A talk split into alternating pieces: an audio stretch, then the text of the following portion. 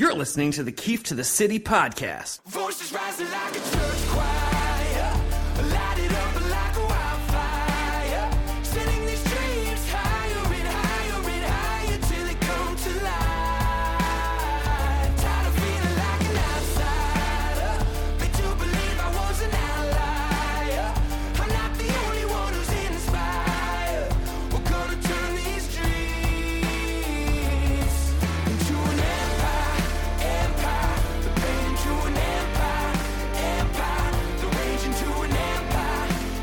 For the last three years, the American League has been about the Yankees and Astros, outside of really the one miracle, fluky Red Sox season.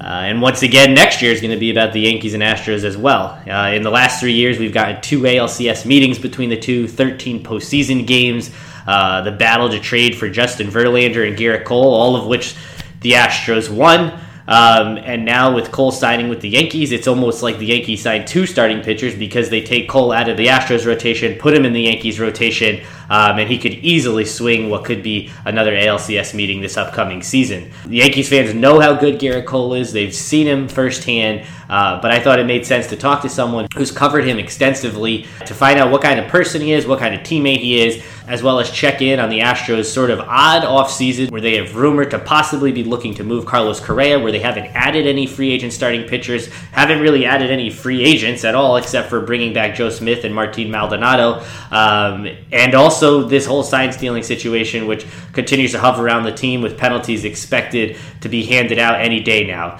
So Chandler Rome, the Astros beat writer for the Houston Chronicle, joined me on the podcast to talk about all things Astros this offseason. So here we go. Joining me today to talk about the Astros and their offseason is Chandler Rome, the Astros beat beat writer for the Houston Chronicle. Chandler, how's it going today? I'm doing well. How are you, man? I'm doing well. Thanks for taking the time to come on. I know it's uh, it's been sort of a hectic, chaotic offseason for the Astros following uh, the World Series loss and then all the sign stealing. Um, but you know, just to get into it, the ALCS law, uh, loss for the Yankees. I know uh, you know Yankees fans like myself and everyone in the Northeast still isn't over that. Still has nightmares and visions of the Jose Altuve bomb off of Aroldis Chapman to end that ALCS. Um, and and you look at what happened after that with the Astros going to the World Series, having a three-two series lead going home for game six and seven, sort of like what happened in the ALCS against the Yankees a couple years ago. Uh, what's the state of uh, you know the Astros fans down in Houston? Is it still a state of shock to go home leading the series and not be able to close the deal in either of game six and seven? You have to remember, not only did they come home leading the series, they came home with Justin Verlander scheduled to pitch Game Six and Zack Greinke scheduled to pitch Game Seven, and they played at home and didn't win either game. Um, it, it it still kind of boggles the mind. You you you wonder how that happens, and then you just kind of remember that that's baseball. Um, that's why they play the game. Um, I think the the tenor of this off season is really uh, it's been a lot of apprehension and a lot of um, kind of unknown, just given the uh, given the investigation that's kind of clouded the organization. Um, people within the organization that they're trying to act as if everything's normal. Um, but but there is a but there is a uh, there's a clear and there's a palpable tension just within the city within the fan base. I think everyone's just kind of, for lack of a better word, waiting on pins and needles until Major League Baseball releases its investigation findings and the discipline. Um, I've heard that's going to come um, within the next couple of days. Um, maybe I mean we're talking on Thursday, January 9th. I wouldn't be surprised if by next week we have a a ruling and some discipline levied out. So I think we'll have a far better um, we'll have a far better knowledge and we'll have a far better um, grasp on where the Astros go from here after that's released. But they've done very little this offseason. Um, granted, they return eight of nine everyday position players, and they return Zack Greinke and Justin Verlander at the top of the rotation. So they didn't need to do a whole lot to to really bolster their roster. But even by those standards, they really have sort of underwhelmed this offseason in player acquisition. They've re-signed uh, Joe Smith in the bullpen. They re-signed Martin Maldonado as their catcher. Um, but they did watch Will Harris go sign with the Nats, and then of course Gerrit Cole signed the record-breaking deal with the Yankees. I don't think there was ever any thought that Gerrit Cole was going to come back to Houston, especially for that kind of money. Um, but still, um, they've got to they've got to find a way to address that, and they've got to find a way to to keep going. And I think you know starting off by returning what they return is good, but they've got to make some marginal uh, they've got to make some marginal additions to their roster. When it comes to Gerrit Cole, he's sort of the, the elusive guy the Yankees chase. They drafted him. He went to UCLA. They tried to trade for him, and they unsuccessfully did that before he goes to the Astros. So they finally get him, and it takes, like you said, nine years and $324 million, a record breaking deal. Um, and we've heard the, the, the deals, or, the, or rather the offers that the Dodgers put out there, the Angels put out there. I know you just mentioned that it didn't really seem like Cole would return to the Astros, but were they ever really seriously even part of the bidding process at the winter meetings or leading up to it? No. Um, Jeff Luhnow had a conversation with Scott Boras, um, and Scott laid out what they were seeking, and Jeff Luhnow knew that the Astros couldn't play in that ballpark. Um, I will say Gerrit Cole was open to coming back to Houston, um, but I don't think Houston reciprocated his um, because of because of financially. I mean, there are only a few teams that could have made that deal work, and the Astros with their payroll like it is right now, um, with the amount of money they're paying Verlander, Greinke, Altuve, and Bregman, um, it, it, just wouldn't have worked with their payroll structure right now. Um, and given that they don't want to cross that second luxury tax threshold, it, it, that sort of deal just wouldn't have worked for them. Um, so no, I, I, don't think the Astros were ever seriously in um, contention. I think the only thing that you can point to that they seriously were in contention, they offered him a qualifying offer, and, and that was nothing but a formality. They made sure they got a draft pick, you know, if and when he signed somewhere else. So no, the Astros were never seriously in on Gerrit Cole. Well, going back now to 2017, it's been Yankees Astros the last three years, aside from the one magical, miracle, fluky season the Red Sox uh, had two years ago. But you, you, now, I mean, everyone expects it to be the Yankees and Astros once again next season, right there. You know, most likely meeting again in the ALCS, and the Yankees' ability to go out and finally get Cole is almost like a two pitcher swing in the sense that they take him away from the Astros and put him in their rotation, which could easily swing the ALCS going forward. Um, you know, what type of pitch, you know, I know what type of pitcher we're getting actually as Yankees fans, but what type of player and teammate are the Yankees getting as, you know, someone who covered Cole throughout last season and in the season before? Yeah, Gerrit Cole's probably one of my favorite people to talk to in the Astros clubhouse. He's he's one of the smarter human beings you'll ever encounter. Um, you know, everybody kind of got um, he. Everybody would always want to talk with him about free agency, and he always would say, "I'm not thinking. I'm not thinking about free agency right now." Well, when you hear that, you always think it's kind of cliche. That's just what players say to get us off their back. But this is a guy that doesn't speak and doesn't, you know, give interviews unless he's really thought about something and unless he's um, really put the time and effort into knowing what he's going to say. He's very conscientious. He's one of the hard. I mean, obviously, when you get paid that amount of money and when you're that good at your job, you're going to be a hard worker. But Cole kind of takes it to the next level. He is as prepared and as um, on top of things as probably any pitcher in baseball. And he learned a lot of that. He got some tips from Justin Verlander in the Astros clubhouse. Um, the one thing I think he's been very good at is he's been able to take a little bit from a lot of different pitchers and coaches he's encountered. You know, he played with Dallas Keuchel in 2018. I don't know if you can go to more different pitchers than Dallas Keuchel and Gerrit Cole.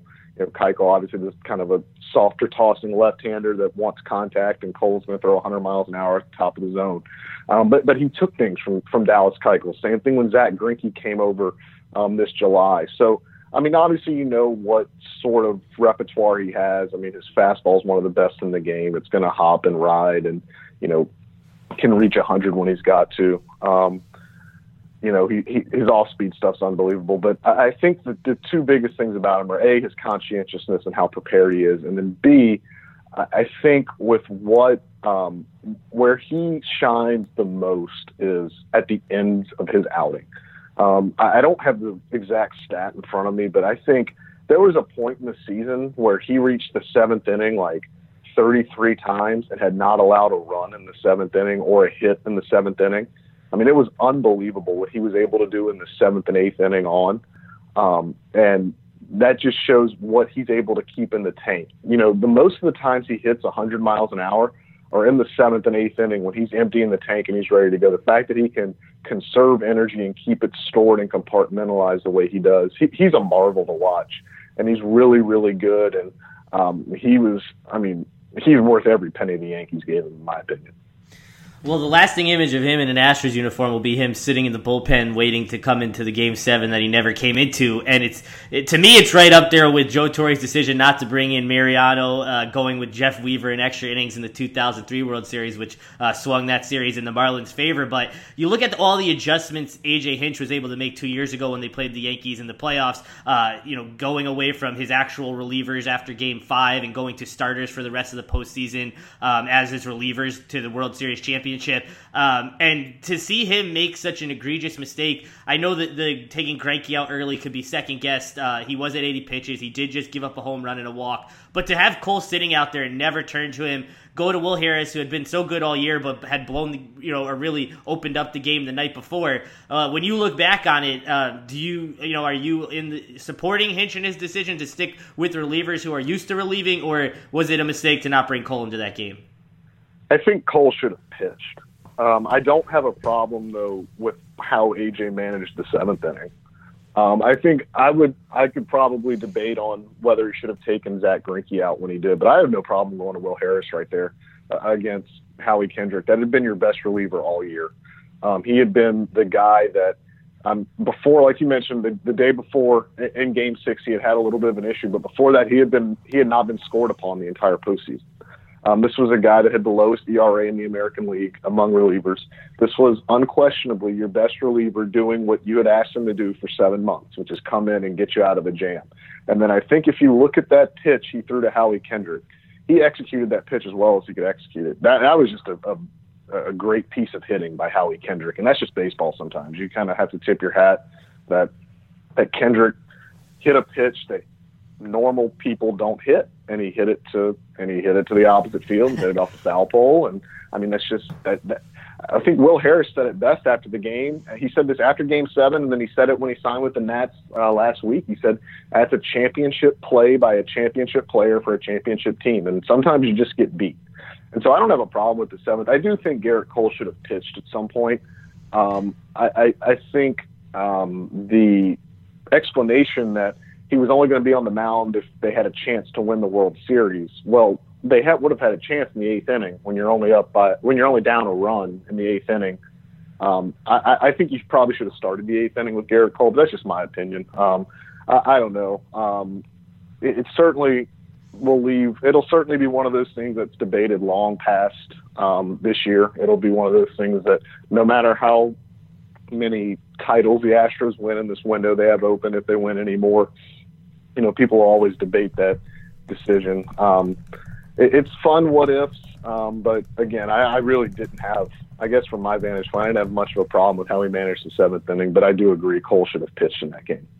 I think the most surprising thing to come out of this offseason for the Astros was the, the reports flying around about a month ago of Carlos Correa potentially being traded uh, for payroll flexibility going forward, and and the idea that maybe they could attach Josh Reddick's contract to a deal with Correa um, and get rid of his thirteen million dollar salary. Is there, you know, from your perspective, is there any truth to them really thinking about moving Correa? It just seems to me like you just mentioned this current window, and that would, uh, you know, if anything, put a dent in it by taking away one of the game's premier shortstops. Well, I think I think fan sentiment toward Carlos Correa has really soured, just given that he hasn't been able to play. I mean, he hasn't played. He hasn't played more than 100 games uh, in, in three years. Um, this is a guy that, that can't stay healthy, um, and that given with the way some of his injuries have occurred, you know, he had the massage last year where he broke his rib, and that cost him 50 games. You know, it's it, he's got back issues that. Um, when you're a 24 year old with back issues, it's not great. Um, so I think I think the fan sentiment toward him is kind of soured, but I think people fail to realize that when he is right and when he is like playing at the top of his level, he's one of the best players in baseball. Um, you know, the trade rumors, you know, Jeff Luhnow said at the winter meetings when the rumors came out, he said that he did not see them moving one of their core players. He said it'd be very difficult to envision them moving one of their core players. Now, that's not an outright denial. Um, but, you know, I, I don't I don't foresee that being an immediate thing, but it's something that I could consider. Uh, something that that is reasonable and something that could very well occur. But maybe what you want, maybe what maybe what you look at is the return you're getting too. Because I mean, whoever gets Carlos Correa is going to have two more years of control. This is his second year of ARB eligibility. He's they're going to have two years of control with Carlos Correa. You're going to have to get something huge back for that. Because like I said, people kind of fail to realize that this is one of the premier players in baseball um, when he's healthy and when he's right. And some team, if they do, uh, they do decide to trade him, some team's going to have to put faith in that he can stay healthy. And you know, other teams can read medical reports. Other teams know, and other teams are aware that Carlos Correa is injury prone. So I'm not sure if that affects his trade value or not. But you mentioned Reddick. I think that is probably the more immediate want is to move Josh Reddick, but that $13 million is going to be really hard to convince a team to pay Josh Reddick $13 million for the production he's had in the last two years. He's been a below average defensive, uh, below average offensive player. He was a Gold Glove finalist last year, but you know that doesn't really make up for he, he he's not producing at a level um, that other outfielders do. And the Astros have Kyle Tucker. Uh, uh, he exceeded his rookie status last year, but he's a guy that um, he's a guy that they like a lot. He's one of their young players that he's cheaper and he's a guy that's part of their future and he's going to have to battle with Reddick for playing time this spring. And so you wonder if at the deadline, at the trade deadline, if the Astros explore moving Josh Reddick or even later in this offseason if the Astros explore moving Josh Reddick. But they're going to have to pay down a significant amount of that salary because I can't imagine many teams are going to want to pay Josh Reddick that amount of money for the production that he's given the last two years. Well, with Cole gone, they still have a great one-two punch with Verlander and Greinke, though both will be 37 for this entire upcoming season. Lance McCullers Jr. is coming back off uh, Tommy John surgery, and historically, it takes you know up to at least a season for pitchers to really gain, you know, go back to their former selves, get back to their uh, old ways on the mound, um, and then after that, I guess the fourth and fifth rotation spots are, are really up in the air, and it seems kind of crazy going back to the deadline and how everyone just sort of assumed the the Astros would get to the World Series and win it, and now their rotation is sort of in this state of disarray. Not only because Cole's leaving, but because really the back end, uh, you know, what is it going to look like?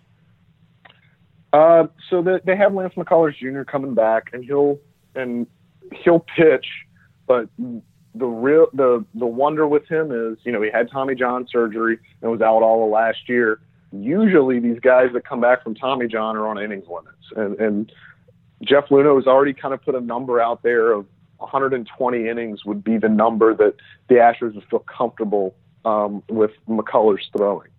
Now, I would say that, and I will give, I'll present to you Jose Urquidy from last year. Jose Urquidy was in the exact same situation as Lance McCullers. He had came off Tommy John surgery and returned last year. The Astros had an innings limit set for him too, and he exceeded it by 40 innings because he felt good.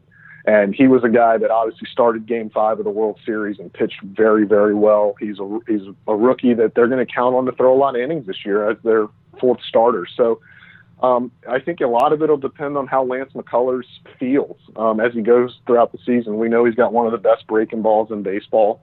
Um, he's a guy that has proven that he can win at the major league level as an All Star um, in 2016. So um, they're going to have to rely on him and see how he feels and hope he can exceed that, you know, that prescribed innings limit that the Astros may have him on, and um, see if he can rebound, see if he can have a nice showing post Tommy John. But you know, they'll have McCullers, they'll have Urquidy, and then the fifth starter is anybody's guess.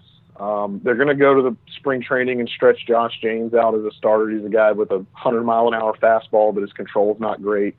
Um, they have top prospect Forrest Whitley, who's had two really lost years in the minors. The last two years has not pitched well at all. Um, but you know, both years he's gone to the Arizona Fall League and really shown out very well. So he'll have an opportunity in spring to to make his major league debut. They have a couple of young Latin arms that they're really excited about. Foremost among them is Cristian Javier, a guy that really impressed last year, kind of had a breakout year in Double A and Triple A last year for the Astros. So uh, and then they have Brad Peacock as well, who started games for them. Um, he he's kind of can do everything. They can put him in the bullpen as a setup guy. He can start games. They can do. But the Astros are still clearly in need of one veteran guy who can eat innings. And I don't know who that is because a lot of them have been signed and taken up already. But they need a guy that they can rely on to throw about 160, 170 innings.